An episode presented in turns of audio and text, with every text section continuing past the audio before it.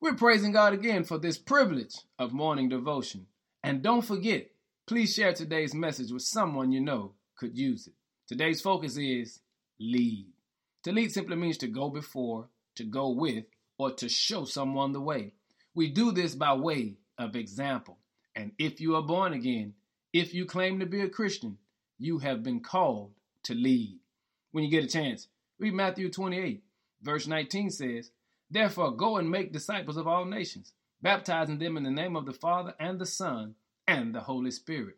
Family, you have a responsibility, and that is to lead. And you don't lead by saying it, you lead by doing it. Listen at what the word says in this verse. It says, Go and make disciples. But then it says, Of all nations. You see, you can't lead just by hanging out with the folk you're familiar with. You got to leave that circle sometimes and be a witness to some unfamiliar people that they can still see how God is on the scene. And family, our challenge today is is to reveal God's presence in some unusual places. I'm here to tell you, when you lead as God would have you to lead, he brings people into the fold that you never would have thought. And today's focus is lead like God wants you to lead, that he can get the glory.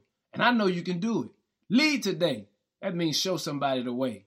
To God, that is. In Jesus' name, amen.